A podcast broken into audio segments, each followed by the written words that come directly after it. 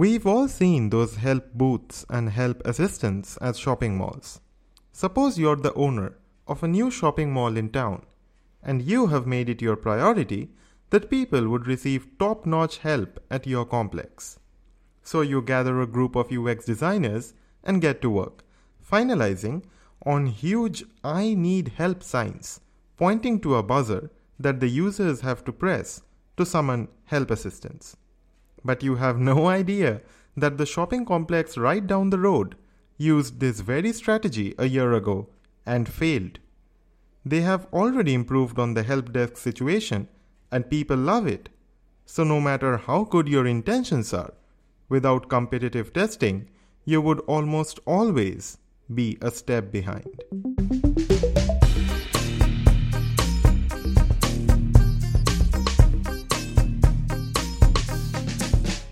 Hey, what's up, everybody? Welcome to the 31.5 Guy podcast.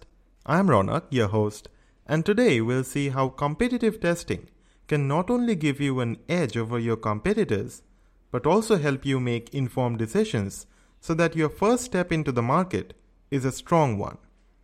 So, what is competitive testing?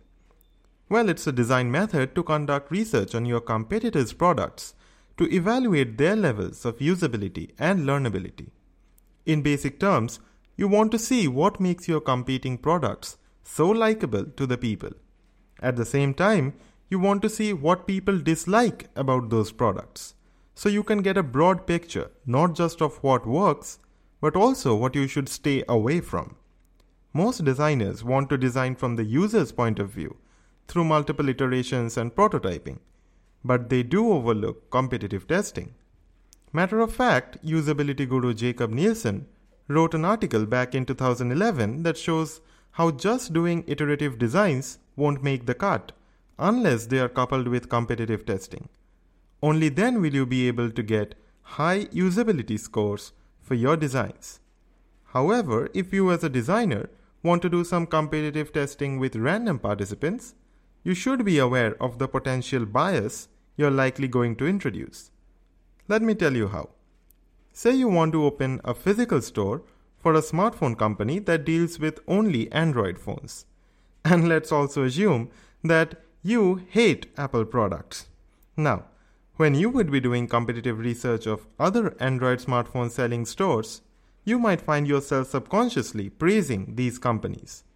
But when it comes to researching on Apple stores, you were in an angry mood or smirking at the company store.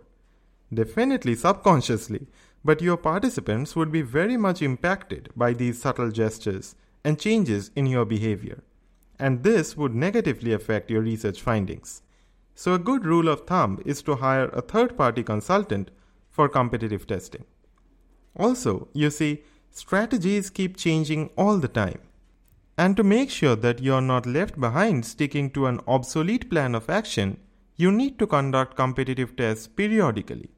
This way, you can track and compare research results over time. From this data, you will get a much more compelling overall picture of your industry. If you want to position yourself for best results in your market, competitive testing is the way to go. And that's it for this episode of the 31.5 Guy podcast. Hope you learned something new. Thank you all so much for tuning in. If you found value in what you heard, please visit iTunes and leave a review for this show. I really appreciate it. And I'll catch you all on the next episode.